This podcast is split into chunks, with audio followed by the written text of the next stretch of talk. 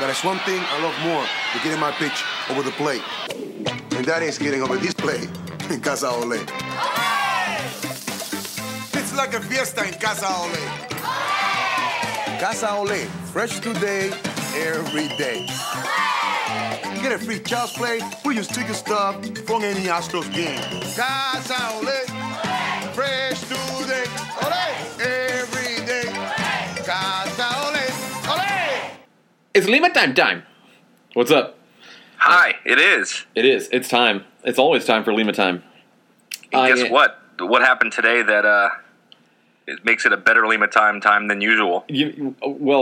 What happened during on recording days is what normally happens. Most of the time, I don't know the percentages. What it's 6-2? Is that what it is now? 6-2.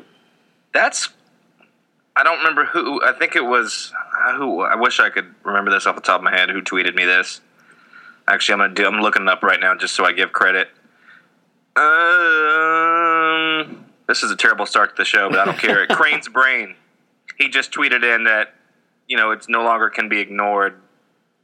I'm not even looking it up. Approaching high statistical significance. Yeah. That's beautiful tweet. That's great. It's half of the Astros wins this season have come on days that we've recorded. In no way is that depressing. And saying that given that it's May, that's not necessary. And how little we actually we record a lot, I guess. Yeah. But not we don't record as much as the Astros play.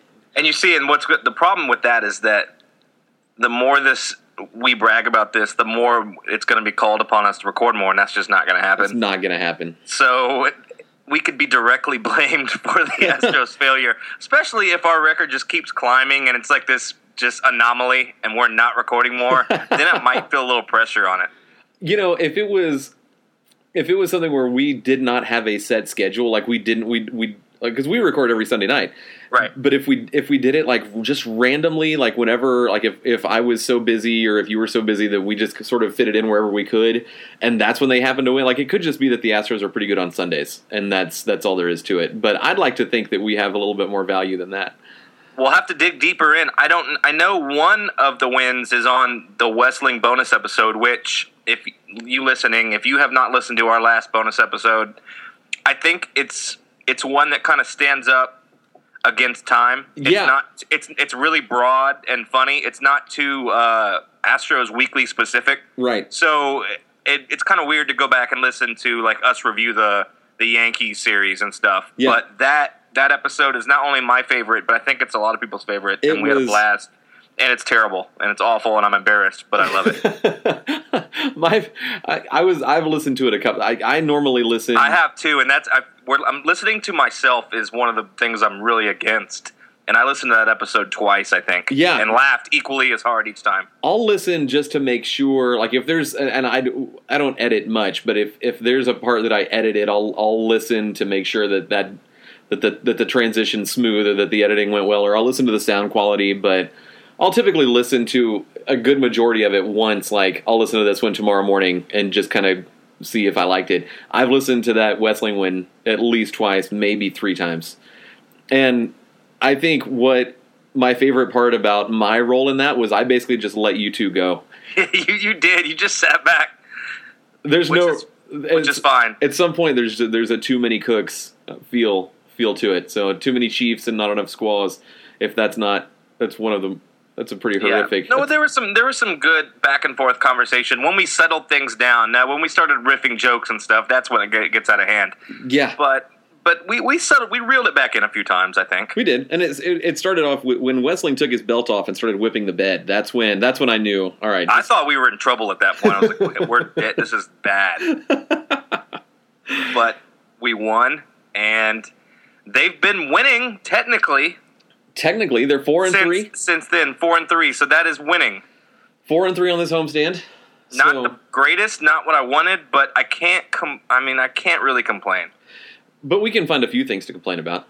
We will, and we are absolutely going to do that. Before we do that, of course, this episode is brought to you by Bravado Spice. Go to bravadospice.com, buy all of their hot sauces. They're all wonderful. They really are, and they all bring something different. And they do all these cool, if you're in the city of Houston, they do all these cool pop-up shows and where they cook in the kitchen and stuff at 8th Wonder Brewery. They did a Cinco de Mayo thing at Royal Oak where they just made tacos with their sauce for everybody. So, like, check out their website and their social media accounts and find out where they are. They're the best. They rule. That's nothing different. There was, and let's get into it. Well, there was a quick Bravado Spice story. Yeah. There was I was using the I make eggs fairly often in the morning, and I like to whip the eggs in a mug before, you know, like if I'm making an omelet. But right. I like to put hot sauce in while I'm like whipping the eggs so that it's like all in there. But I temporarily forgot because I've been a Cholula guy up until I discovered Bravado Spice. But and the opening to the Bravado Spice bottle is a lot wider than the Cholula bottle. Oh. And I dumped, like, maybe it was a significant portion of the ghost pepper and blueberry. But it's not that was it too much? It went, well, judging from the fact that I ran to the bathroom, you know, 3 to 4 hours later, it was a little much, but it didn't taste bad. That's the thing. That's, like, that was my point. That it's not. It's you. People get scared off by the ghost pepper, but it's actually not bad. It's really good. Yeah. So anyway. Thank you, Bravado Spice, for sponsoring Lima guys Time. I've worn your shirt like 7 times without washing it. He is Patrick McClellan. I am James Yasko, your co-host. We are running. We don't have a third. We had Flores. We had Wessling. Wessling is once again the man about sea. He's got his sea legs under him. So he was in Maine or some shit. I don't know. What? He pops up in different places and then he's on a boat for a while. There's no telling where he is. He might be in your back. He might be in somebody's backyard, like a listener's backyard. If you live in the ocean. Right. Okay. Well, yeah. He could be in your stateroom just hanging out. But yeah, that was fun. So it's going to be cool to have him sporadically pop in and then just change the tone of the show altogether. That's what I like about it. It was just a totally different feel to the show, and it was great. It really was. So, looking forward to having him back. So what are your thoughts over the past week? More missed chances to win. Yeah. But better execution, and I did see an improvement. There were multiple chances to win, at least in the Seattle series. That Minnesota game that Keuchel lost was bad. But that's the only bad outing off the top of my head, unless I'm missing one. You know, I've been curious. What was the first Seattle game? That one's eluding me right now. Oh, crap! I had all these I know. I know. I'm asking you, and we both should be prepared. I think that's the only one I didn't watch all the way through. Let's see. It was Thursday. That was the 6-3. Oh, that was where Gregerson gave up the runs. So see, we were in all these games. Yeah. And the Saturday night hurt. Last night hurt. So the Mariners won the 2 games that they won in the top half of the last inning. That's the 9th. Yeah. So see that this was a sweepable series, which makes it hurt a little bit more. Yeah. But definitely a winnable series, considering what happened last night. And you know, if you want to start there, last night was so many different things. Yeah. You got Keuchel on the mound at home again. Pitched well enough to win, in my opinion. He started off shaky, and he's done that forever, and I think he has at least.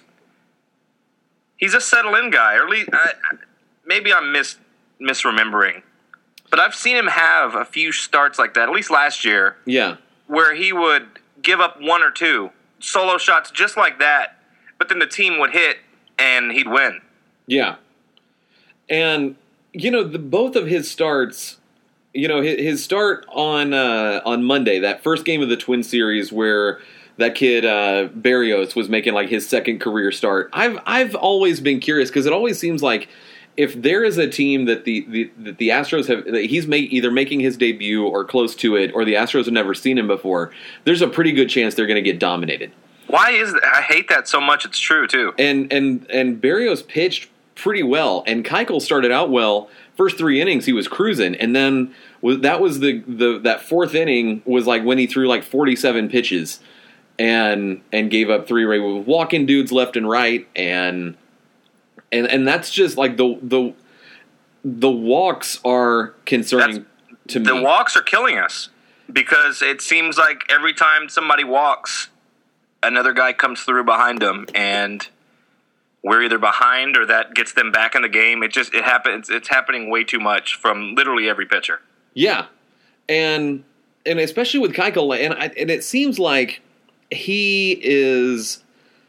Like what I remember about Monday's game, where he got sort of lit up and didn't last terribly long, was he was not, and that was the game where like the Twins catcher got thrown out for arguing about the strike zone. Like that was a pretty tight strike zone, and he's missing. He's not missing by much, but he's still missing.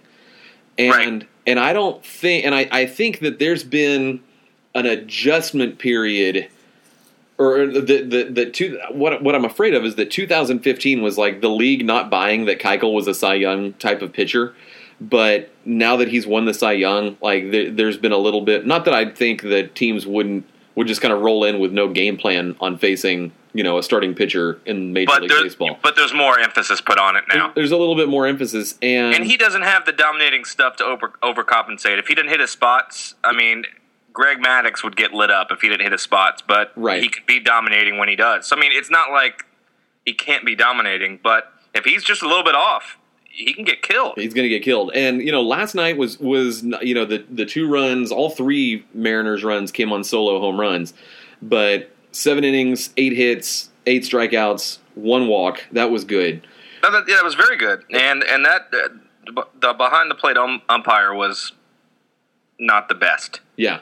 And that's sort of been. It seems like he's not getting the calls, and not that you treat. I don't know. Well, nobody was Saturday night, last night, and that was sort of how it was on Monday as well. So I don't know what it is. But it's funny that I'm saying I'm complaining about the umpires now, and I was on Twitter last night, not arguing for the umpire. I was just kind of saying if a pitch is close, you've been taught since Little League, you got to fucking swing. Yeah. And yes, they have to do their job, and I agree that a ball is a ball. But if that's close enough to call, you got to hit it. You got to take a hack at it. That's just what you do. You have to react to how the game is being called by the umpire. And I think that's a big part of it. I think that the Astros hitters, he was being consistently bad, but consistent with that, especially with that low strike. There were some really suspect calls. Do not get me wrong, I'm mad about it. But the players have to adjust, and that's part of being a more mature team. And I liked Gomez getting upset. Yeah. Nobody else did. Everybody's using that as more ammo against him. Well, Gomez is – he whatever his action is, he's going to confirm whatever your belief about him is. That's so true. He is very, very polarizing, and I don't think anybody, whether you like him or not, can sit here and say that he's playing well. He's playing terrible. Yeah. That's 100% accurate. I will not argue for him. But, I mean, people are like, oh, who's worse, Marisnik or Gomez? I'm taking Gomez literally every time. Marisnik is hitting .063. Marisnik is a never-proven Major League hitter. Gomez was an all-star once, and that was 2 years removed after an injury. So I don't know what's wrong with him, and I know we talk about him every week, but it's a big problem because I feel like he's a big piece into tying it all in together, the kind of bridging the top of the lineup with the back of the lineup, and he's really important. And if he just was half of what he was in Milwaukee before he came here, before the injury, yeah, in his good years, shit, man. Yeah, it's a different story. So he needs to, and I think he had sort of a down year. Even before the trade, he was having kind of a down year. He was, but I think the Astros were betting on him returning to form, and as of right now, they bet wrong. Like that hasn't for sure. And I what I keep going back to is remember the Mets almost traded for Gomez, and then pulled out because of. Either sketchy. They didn't like the injury. We were willing to bet on it. We rolled the dice. Yeah, but so by missing out on Gomez, they went and got Cespedes, And I keep wondering, like, had that trade gone through with Gomez to the Mets, would the Astros have then been on Cespedes, and how much different? I was under the impression that Cespedes was priority and that they couldn't come to a deal, that they wanted too much for him. But I could be completely making that up.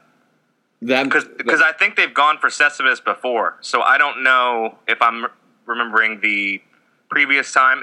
Cespedes has been a target. Yeah. But how much different would this team look right now? Because and the thing about Cespedes is that the Mets had to re-sign. He was a free agent after last season, and there's no guarantee that if the Astros had traded for Cespedes, then that he would have re-signed in Houston. Right, it could have been another Beltran situation. Right, people would not be happy, but they're not happy now. So what does it matter? No different than what is currently happening. So it's an interesting thing. Like, what if if the Astros had re-signed Cespedes? If basically what Cespedes did with the Mets is what he did in Houston, how much different would things look now? And I don't know. I really don't even want to talk about it, to be honest with you. Yeah, I don't either. Screw that. Now, I want to get back to Keuchel, but now that we're talking about Gomez, do you have any thoughts on Brian Smith's column that came out, what was it, Wednesday or Thursday? Oh my God. I can't remember which one, where basically Smith kind of ripped Gomez, and Gomez admitted, I haven't been playing well, but he threw in this kind of a weird quote about, well, the fans are angry, and if they were any good, then they'd be playing, and they're not, so that's why they're just fans, which is valid. I would be a terrible Major League Baseball player. But the firestorm that sort of came out was about how Smith... He quoted him verbatim? Yeah, I quoted him verbatim and didn't... That's a fucking no-go, man. I'm no professional journalist by any means, but I took enough journalism classes to know that you, no matter who it is, you clean up the quote. Even if it's somebody who speaks English as their native language, right? You clean up the quote. He made him look stupid. I think he did it on purpose. So you think it was? I mean, I agree. Like when else has he ever been quoted like that ever? And it's just out of nowhere he scathes him in this article, and then quotes him verbatim, makes him look like he's an idiot. And it's his second language, right? And he was being open about stuff. Yeah, he said that one thing, but he was saying like, I understand why people are disappointed in me. I'm disappointed in me. Yeah, I thought he was being very candid and open about how upset he is about his play. It was a pretty stand-up interview. It was a low blow. It was uncalled for.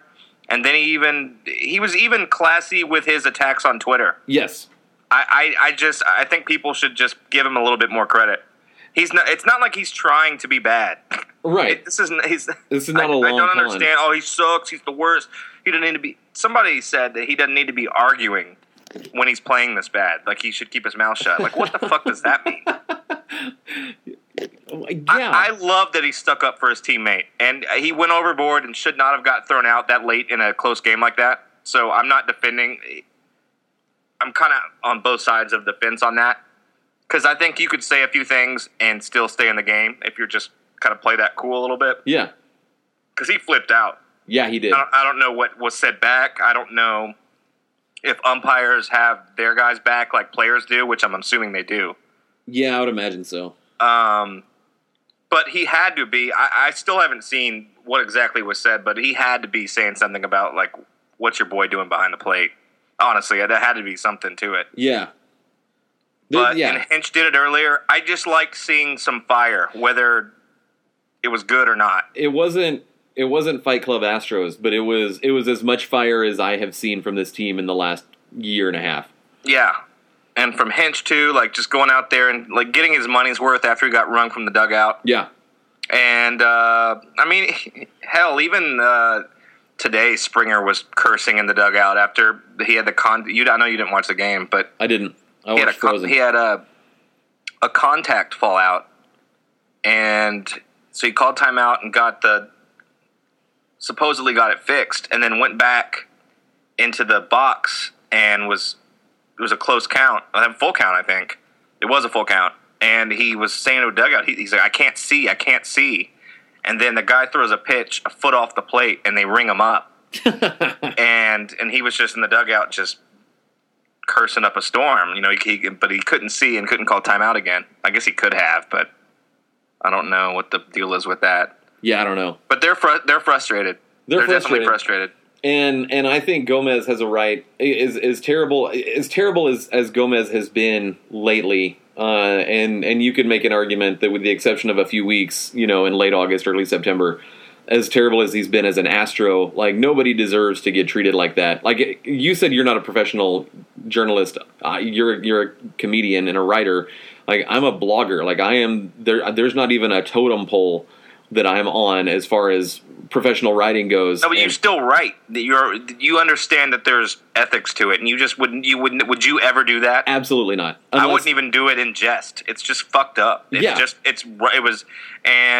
I just think it was on purpose, and it was a low blow, and I don't know what the deal was with that. I know that Brian T. Smith's a very also another polarizing figure in Houston sports. Yeah, yeah. For some of his articles, people aren't the biggest fans of him to begin with. Yeah, but I haven't seen any sort of response from the Chronicle about or him, you know, in well, because he did it in this. You can't do anything. He quoted him, so yeah. it's like in this little sweet spot where he's protected, and he knew what he was doing. Yeah, you can't really reprimand somebody for directly quoting him, but it's understood. It's like it's one of those like rules of baseball. It's understood. You fucking clean up the quote no matter what, especially for somebody who doesn't speak the native tongue and it's his second language, and he's just trying to get a point across and giving you good stuff. Yeah, giving you good stuff for your column, like, dude, that's fucked up.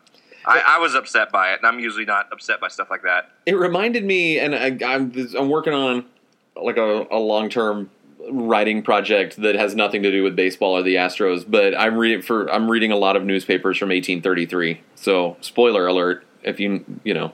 My favorite year. But it reminds me of the way that like newspapers would quote like African Americans, yep. And that's what it was like, and do it phonetically to make them look dumb. Like that's what it reminded me of.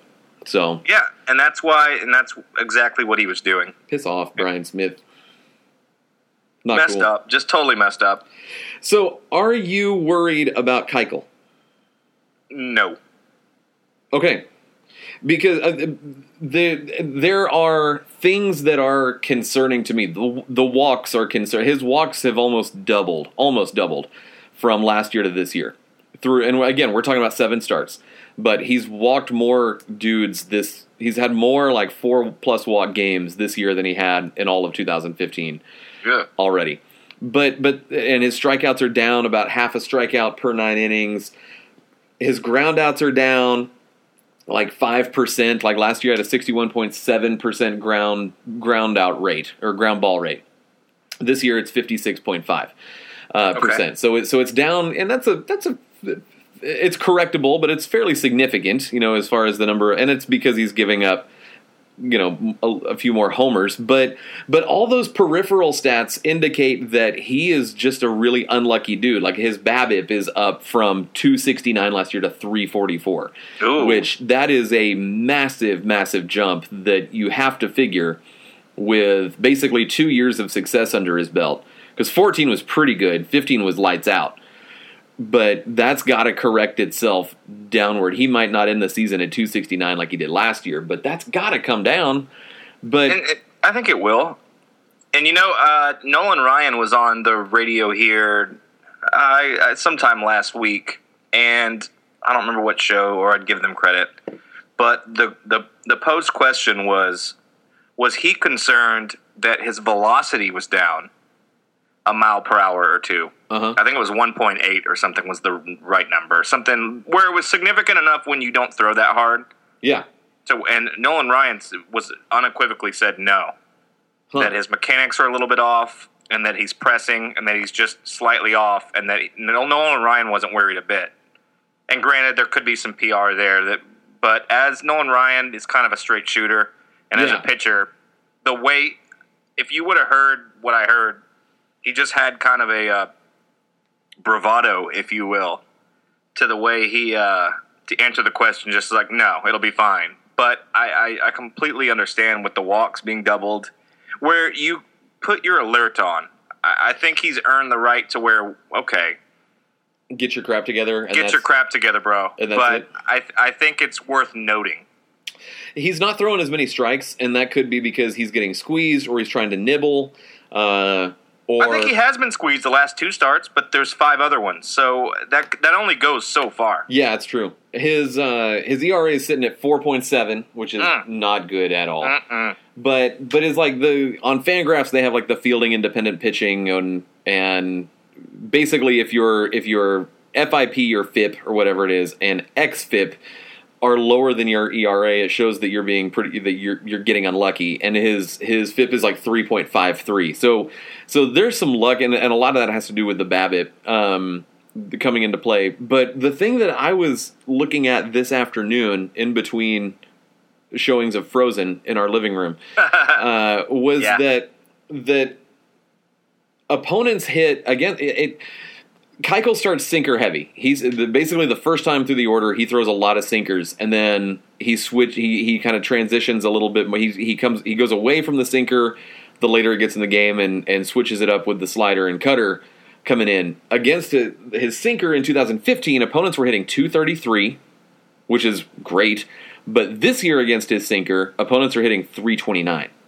Wow. Like that's almost 100-point difference in Keuchel's most used pitch getting tattooed as opposed to getting a lot of swings and misses. Well, I think that goes back to your point of teams keying in on that, and if you're finding these numbers out, and if he does have some sort of tell or trend to how he pitches, he's getting hit early. Yeah. So maybe if you can figure it out, and no offense to you, the best scouts in baseball can be like, hey.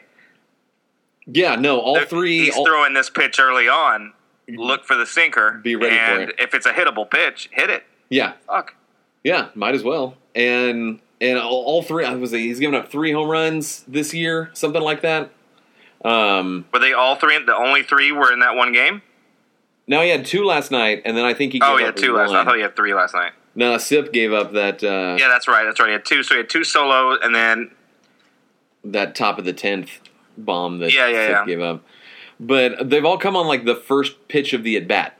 All of like every. I think I want to say it sounds weird now that I say it out loud, so I hope I'm right. But from what I was looking at today, it looked like all 3 of the home runs that Keuchel's given up were on the first pitch of the at bat.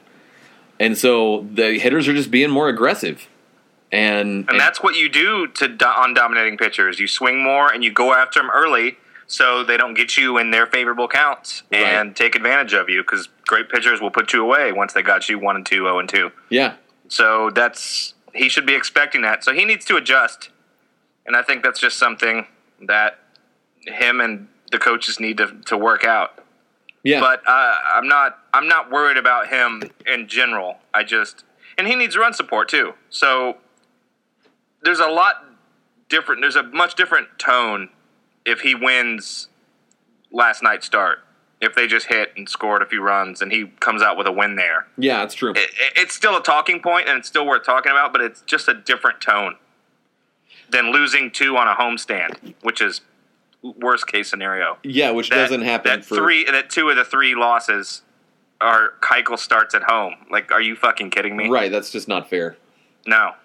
So, keeping in with the rotation, Lance McCullers will apparently rejoin the team in Boston this week or this coming weekend. So, thank God, he's looked good, and I've been following his stats. He's looked pretty good. So my question is, who does he replace? That's a good one. Because Davinsky was solid in his second start. I feel like and I feel like you can't. Maybe Davinsky hasn't earned it, and just based on seniority, he replaces him. And then because you can't replace Fiers. You signed Fister to come on. I mean, you can. Fister has been pretty damn good in his last couple of starts. So maybe it's either Fiers or Davinsky. Because we're getting to the point where what I think happens is that whoever gets bumped from the rotation goes to the bullpen. But the bullpen's pretty crowded, so So you're talking about like pretty significant reshuffling. It's not like you have to because I was talking about that with somebody on Twitter too. Like we're running out of spaces. So and it's not like it's 2013 where whatever you're not going to be in the majors in a couple of years, so we're just going to burn your option and you're just going to get sent down. Is Feliz still up? I think he got sent back. See, I thought he was still up. Okay, so I've been less in tune with the Astros this weekend. Yeah, I have too, and which is unfortunate for us having a show. We have lives, right? They, I think they go to a shuffle back and forth type method for a while until it settles in. Because I can see kind of somebody, Feldman or somebody pitches long relief, send them down for a few days like they did with Feliz, and then kind of do it that way. I don't know. I really don't know because they need to figure it out. They have to have a plan because McCullers has always been coming back, so they had something in place. Yeah, my guess is he replaces Davinsky, and Davinsky goes back to the bullpen. And then, but I don't think he deserves it. I'd like to see him get a couple more starts personally, but I'd like to see him get more starts. But at this point, now you're wondering like, okay, so you've already got Feldman shipped to the bullpen. Right. So do they do something major with Neshek, or do they do something major with Giles? Who it's a really I don't know, and I'm going to guess that this conversation is going to be had a lot in the Astros front office over the course of the next 5 days. It's tough. It's seriously tough. Like, would you send Giles down? I would, but it would be a very delicate send down. It would be along the lines of Evan Gattis going down to practice catching. I want to talk about that. That took me by surprise. It shouldn't. We prophesized it. We kind of talked about it. Yeah, but still, it's just proof of the power of. Have you looked at the production at catcher? I don't know if we've ever talked about this before at catcher at all. I don't think we've even mentioned the catchers. No, either of them. Have we talked about either of these guys? I don't think we have. Jason, the production's Castro, not great. Castro's never come up. And not that Gattis is the savior and of anything, but he gives you a chance. I would much rather have Gattis up with a chance of him catching one. But he doesn't give me much confidence lately either, so I don't. No, I think they're just covering their bases and saying, "Hey, it's worth a shot." Are they trying to build trade value for Gattis? That's kind of what I'm thinking. Because he's not. Because sending him to Double-A to work on his catching is a pretty convenient way to get him out of the lineup for 10 days. Because that's how you get option to the minors. You have to right, or they're legitimately doing that. Yeah, because Hinch said he wanted to get him into a game situation, and it even in a game that the Astros were up 16-4, it didn't happen, which was kind of odd. So that kind of leans me towards. I think they're probably. They could be doing both. Yeah, you could be helping the ball club and still creating value for him for moves, towards the trade deadline. Could be. It's just and then Stassi, who was supposed to start out the season, is sort of Castro's backup. He was activated from the disabled list, but sent to Fresno, or he didn't get sent there. He stayed. He was with Fresno anyway. He was with Fresno, right? So that means Kratz is now the backup catcher for the foreseeable future, and I don't know how I feel about that. Like, no, you do know how you feel about that. It's not good. No, yeah, I hate it. I know exactly how I feel, but it's just not good. There's just no production, and you can't. You just and I know it's typically a low production spot, but we're getting zero production. And yeah, Castro had that little glimmer of hits here and there, but he's still terrible. He's just not good. He had a 1,200 OPS this week. That's great, but. That's great. As solid, I will give him credit. That was great. As massive as his week was, his overall OPS is still 677. So that tells you how bad things were before this last week. But he says he simplified his swing. When the last time the Astros played Seattle, and now maybe it's paying dividends. I don't know. Yeah, I would love it to. If you guys think I like hating anybody, I do not. I'm a fan of this team. I want them to win. It's just, I've seen too much.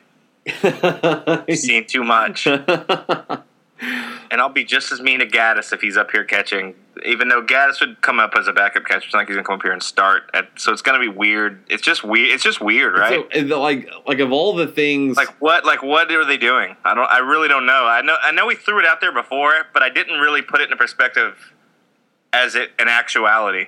And now that it's kind of happening, I'm like, wait, what are they really doing? Yeah, I think that of all the question marks, and there, I didn't have a lot of questions about. I wondered if the Astros had done enough for the rotation, but I was also counting on a healthy McCullers, and I think the Astros were prepared for. And we can, with hindsight, you can look back and say, no, they really haven't done. They didn't do as much as maybe we thought, because of having Velasquez in the, I don't want to beat that Giles trade to death, which I feel like I was about to do.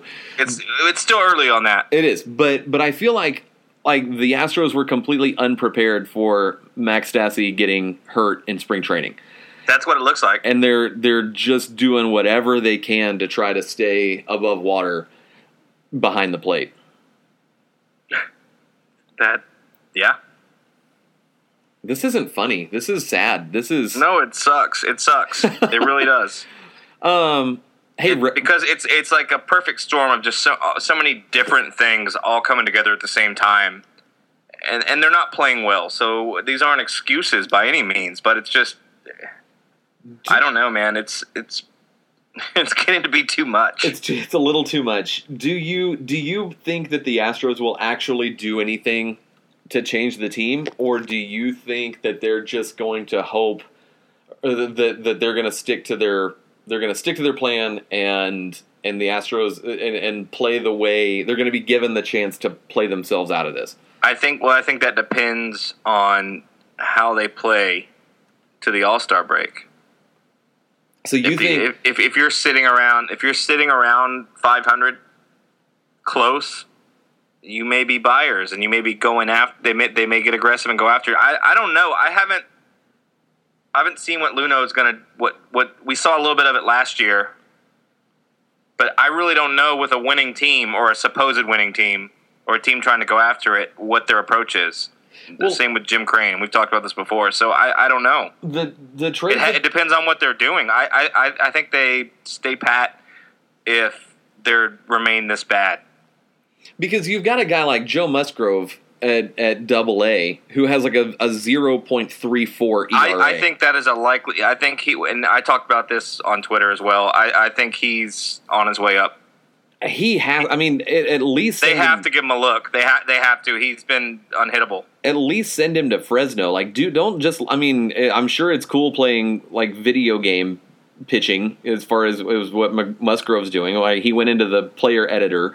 On himself, and he's all 99. He's like JJ Watt, cranked up to 11. You know, so cheap, unfair. Got to do something with him, but again, it comes back to if you bring somebody up, you are either sending down or getting rid of a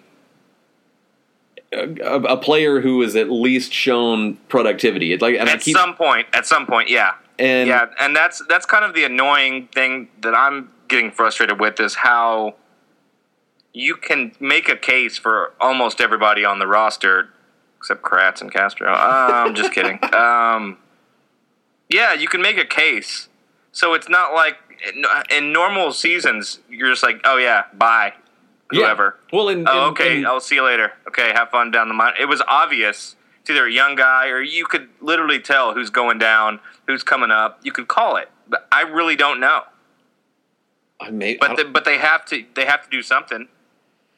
Unless you're just gonna sit there and play the season out and not bring guys up. And that's just stupid.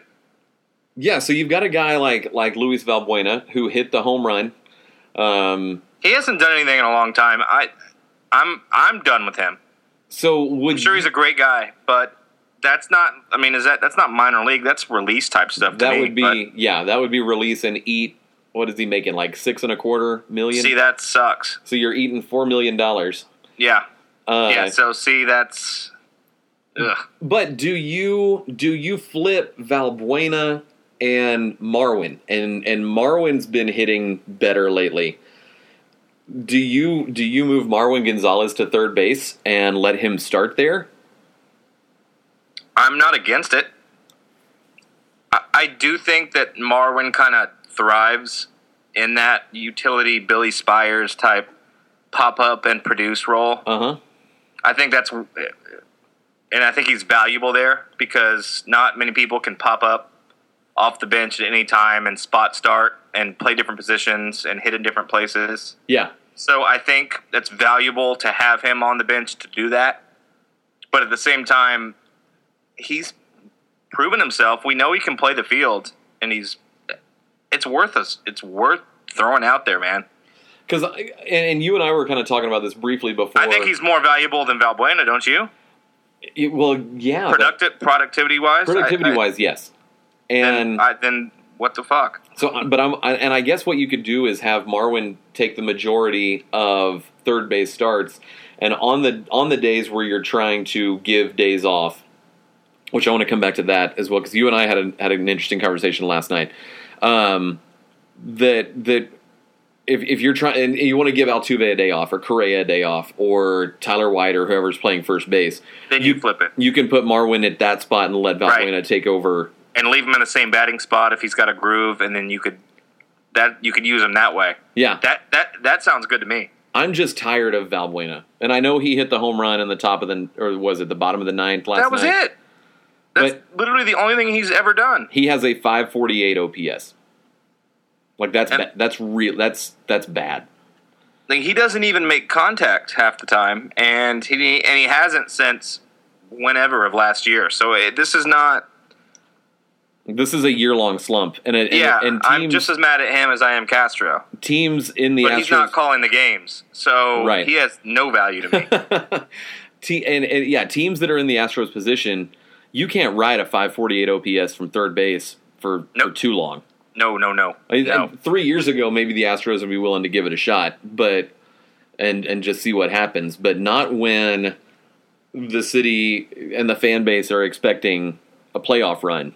See, and this goes back to the thing I said. I think that they last year, fluke is not the right word, but I think everything came together just right, just a little early. Yeah. And the team was not prepared to be competing this year for a pennant with the same guy. It just is a little – everything shifted up, and I don't think they were ready for that.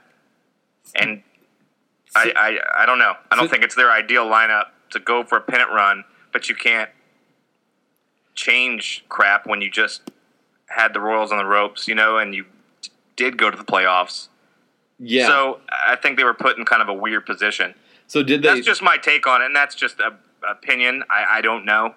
Did the Astros panic then in trading for Kazmir and Gomez and Fiers? I wouldn't call it panic, but I think that they were like, whoa. And maybe they were more aggressive than they maybe should have been. Okay. I'd agree with that. I like them. I had no problems with the moves at the time because I was in that same position too because I've been watching 3 years of hell. Yes. So, but you know, hindsight's always 20/20. So yeah. Yeah, I remember tweeting like when it's not like I can remember exactly. I can't remember exactly where I was when the Astros traded for Scott Kazmir. I don't. Right. Yeah, you shouldn't. You should not know that. Depressing. Mainly because I was teaching summer school, and all the cool kids. Yeah, I told them, I was like, y'all are just going to have to hang on for a second. I got to look at something. And I delayed the start of class coming back from lunch. But, the Kazmir trade did not work. I remember thinking, like, I like the idea of the trade, but I think... That's exactly how I felt. I think they gave up too much for what they got. And especially with Gomez, and maybe you could predict that Gomez was going to struggle the way that he did. And if you can, congratulations. No, I thought he would trend up. I thought it was a steal. Like, okay, well, Fiers is a legitimate guy that can come in and give you innings. And it's not like he hasn't been a train wreck. He hasn't been the best. He's been Mike Fiers. Yeah, he's pitched exactly like you would expect a guy named Mike Fiers to pitch. But I bought in. I thought Gomez, once he got healthy, I liked the potential of the upside. Yeah, and I think the Astros did too. And he plays a hell of a center field, and when he's healthy, he's running around. He livens up the clubhouse. When things are good, he's great to have around. But it's when things are bad, they're really bad. They're really bad. Yeah. Golly. And we feel like this after having gone 4-3 on a and then you got Cleveland coming in. So yeah, Cleveland coming in with let's see, who's it going to be? Fiers. Yep. Fister. And these are not in the right order. So it'd be Fiers, Fister, and Davinsky. Yep. Would get it, which is fine. Yeah, and the way Fister and Davinsky have been pitching, that's fine. And Fiers can always give you a good outing. You just don't know. I was really the only thing I was upset with in that soul cleansing 16-4 win over the Twins was that Fiers had the Astros were up like 9-0, and Fiers couldn't make it out of the fifth. Yeah, That's disconcerting to me too. You'd like being spot, and especially, I mean, they got three in the first and three in the second. Like it was the game was out of hand early. They had them, yeah. And it would have been nice for the bullpen and for Fire. It would have been nice for the bullpen for Fires to have just kind of settled down and thrown 6 or 7 innings. But the bullpen, I think he's probably pissed about that too. That's just one of those things. Yeah, I mean the bullpen and your mentality. With that kind of lopsided score, I've seen it happen a bunch with slanted scores on the board. Yeah, you just lose your edge a little bit, and you just settle in and relax because it doesn't really matter, and that may be just enough to get you taken out. And three of the runs that he gave up was on a home run to like the first row of the Crawford boxes. I mean, right, whatever. It was a pop out, yeah. Yeah, but still, you don't want the bullpen to throw 4 1/3 innings when they have a 12-run lead. No, you don't. No, that's when you eat up innings and you get to give up runs, but you get your win and you pitch into the eighth or whatever, and then you can bring in a couple guys. But yeah, I don't. I agree with you. That's a little. It would have been nice for Hinch to go out and like visit him on the mound and say, "Look, you're throwing 120 pitches tonight. I don't care. I don't care what's happening." I would have rather him do that, to be honest with you. That was their chance to get a little break for the bullpen, and I don't know why I would have done that. Anyway, yeah, no matter the trouble. I was just looking. Like, figure this out. He threw like 93 or 95 pitches. Like, it's Mike Fiers. Yeah, that's a little in that situation. That's a little quick on the hook, even though he gave up some runs. I get it, but I would have just let him die out there and get out of there because eventually it's going to happen. And maybe Hinch just wanted to. He just wanted the win so badly that he's like, "All right, screw this." They did need it that badly, but he's the one that preaches that. Hey, we're. One game at a time. We're not freaking out. Right. Freak out. Freak out. So this week is important. These 3 games are important for so many different reasons because we have a very, very tough road trip. Yeah. 2 of the best teams in the American League on the road. Yikes. Yeah. Yeah. So with the 4 in Boston. Yep. And then you go to Chicago where that city has 40 wins between the 2 teams. That's pretty cool. I can't. What is that? What is that bullshit? I'm not emotionally prepared. What is that bullshit? Yeah, seriously. I'm not emotionally prepared for an all-Chicago World Series. That's not happening. Don't worry. But Chicago will come through for us. Don't worry. I'm assuming you've been to. I'm assuming you've been to Chicago. I've been to the city. I haven't gone to a game there. Okay, I went to when it was Comiskey. I went there like and this was like early '90s, so I don't remember much about it. But I went to Wrigley where I actually had an interaction with Jose Lima, nice. Which was pretty great. So that was part of one of those like great American like college student road trips where a buddy of mine and he sold tickets. Like part of his job was to buy like he'd get on Ticketmaster like every Saturday morning and buy tickets. Yeah, to concerts, to different stuff, and then sell them to a ticket broker in Austin. And the ticket broker would give him like $10 over whatever he paid. So that was like his job in that year of college. And anyway, the Ticketmaster screwed up on one of his ticket orders, and they were just going to leave the tickets. It was a U2 concert in Chicago, and this was like 2001. I used to be a pretty big U2 fan. So he's like, hey, the Tuesday after finals are over, let's go to Chicago and go see U2. I'm like, all right. So okay. So we did, and it was we saw the concert. It was awesome. We were trying to save money because we're still college students, so we we drank Slim Fast for breakfast and lunch, and then would get something for like decent for dinner. But we were in the hotel after the U2 concert, and we're watching SportsCenter, and the Astros were playing the Cubs at Wrigley, and we find out that night that Sammy Sosa hit his 399th career home run.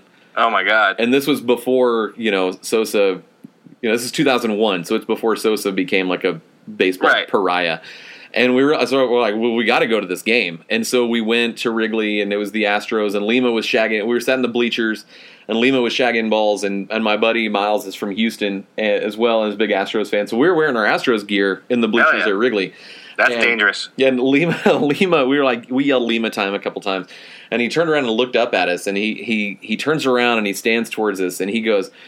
And I don't want to. He had, the accent, so I'm not gonna. Yeah, I'm not gonna. I'm not gonna pull the Brian Smith and do the accent, but he basically said like, "You're wearing Astros gear in the bleachers at Wrigley Field. You're gonna get your ass kicked."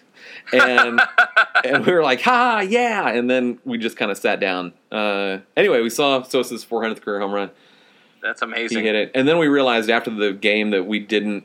We had like $30 left. And, we still had to drive back to Texas from Chicago. Yikes. So we went to a riverboat casino. Logically, that's what you do. You gamble your way. That's what college kids stuck on a road trip do. You go gamble to get home. That's what you do. 15 minutes later, we had $30 turned into $150, and we got in the car and made it back. So that's amazing. It was a great road trip. That's pretty great. And yeah, that's my one, personal interaction with Jose Lima story. And the bleacher bums and Wrigley they're not that bad. It wasn't too bad. So there was some respect that we actually wore our stuff in their turf. They should respect that. Even though they used to invade stadiums like a bunch of wasps. Apparently everyone's from Chicago. I don't know, because you mentioned you're a big hockey fan, right? Yep.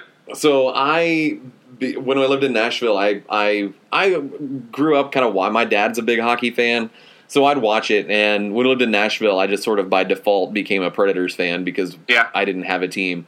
Right. And they changed the rules on if you were buying tickets to a Blackhawks Predators game in Nashville and your credit card was in one of the zip codes around Chicago, they changed it to where you had to buy tickets to another game.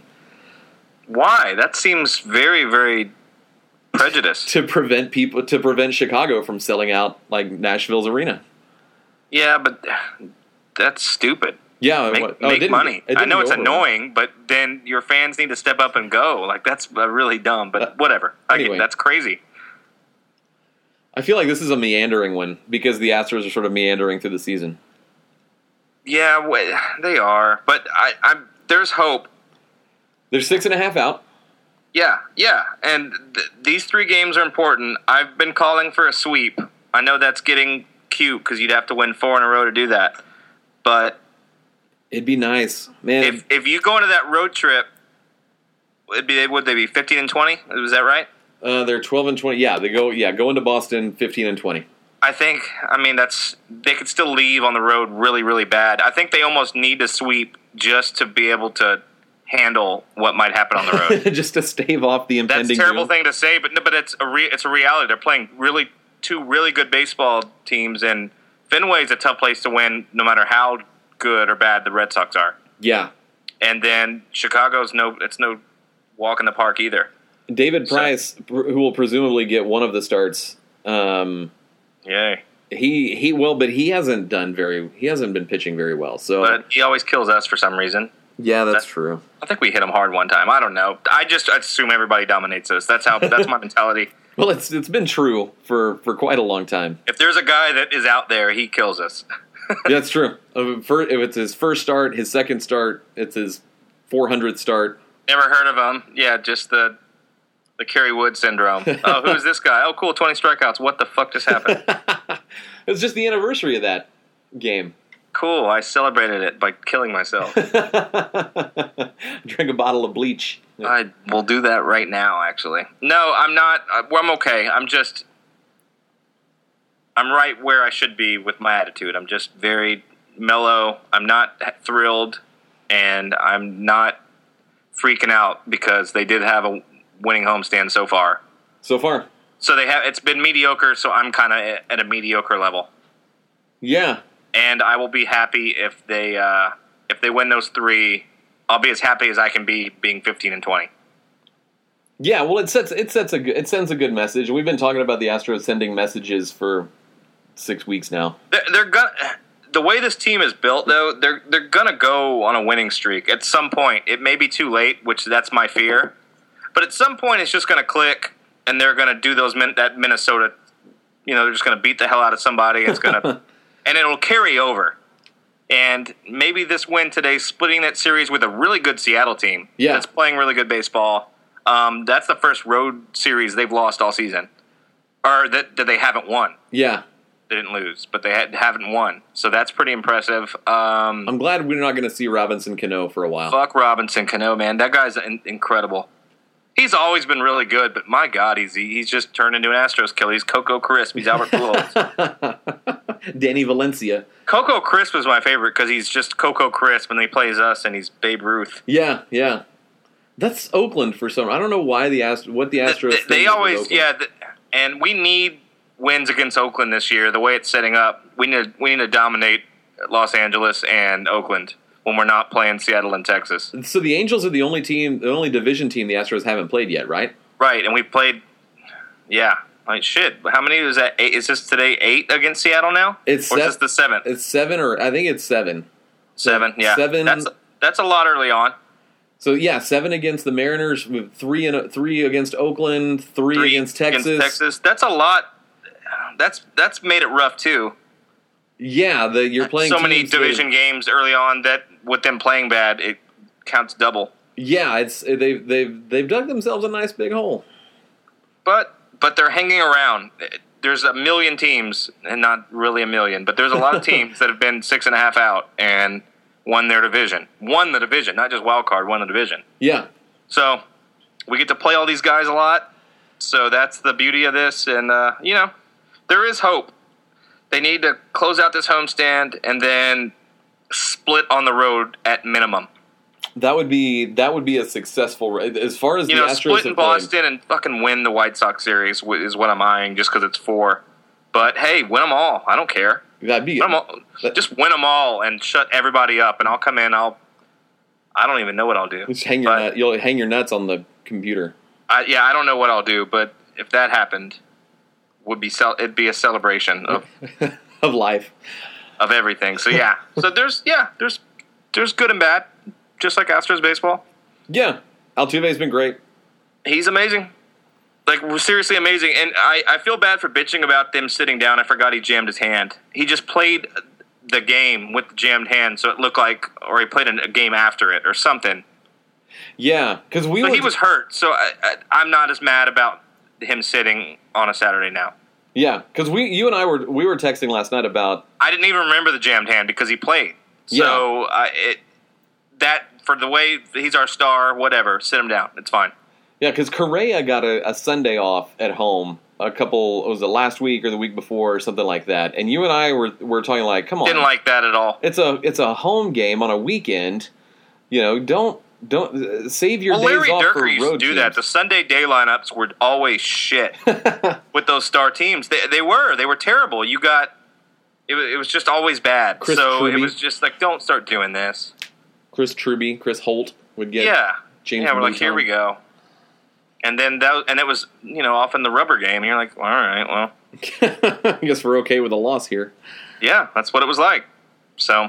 But I'm not as mad now that his hand was bothering him a little bit. He's incredible, just running the bases. He had a steal today where he was leading off second after he stole second, and the guy was just playing off third on the base, and he kind of shrugged his shoulders and just took the bag and then apologized to Pettis immediately when he got to it.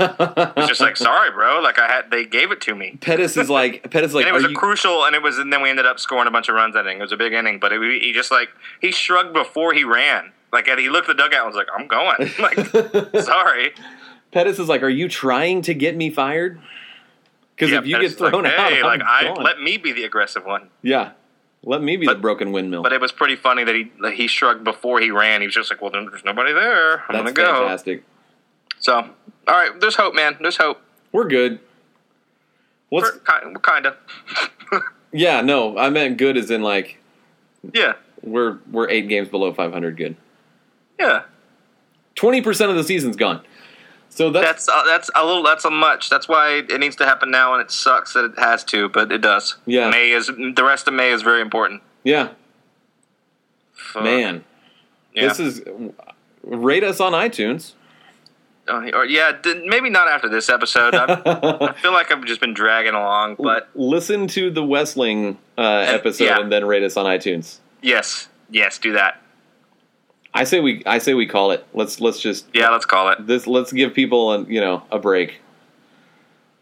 Yeah, they want to go to bed and watch Game of Thrones. That's kind of what I want to do. I'm just trying to bore everybody so I can go watch Game of Thrones. Mission accomplished.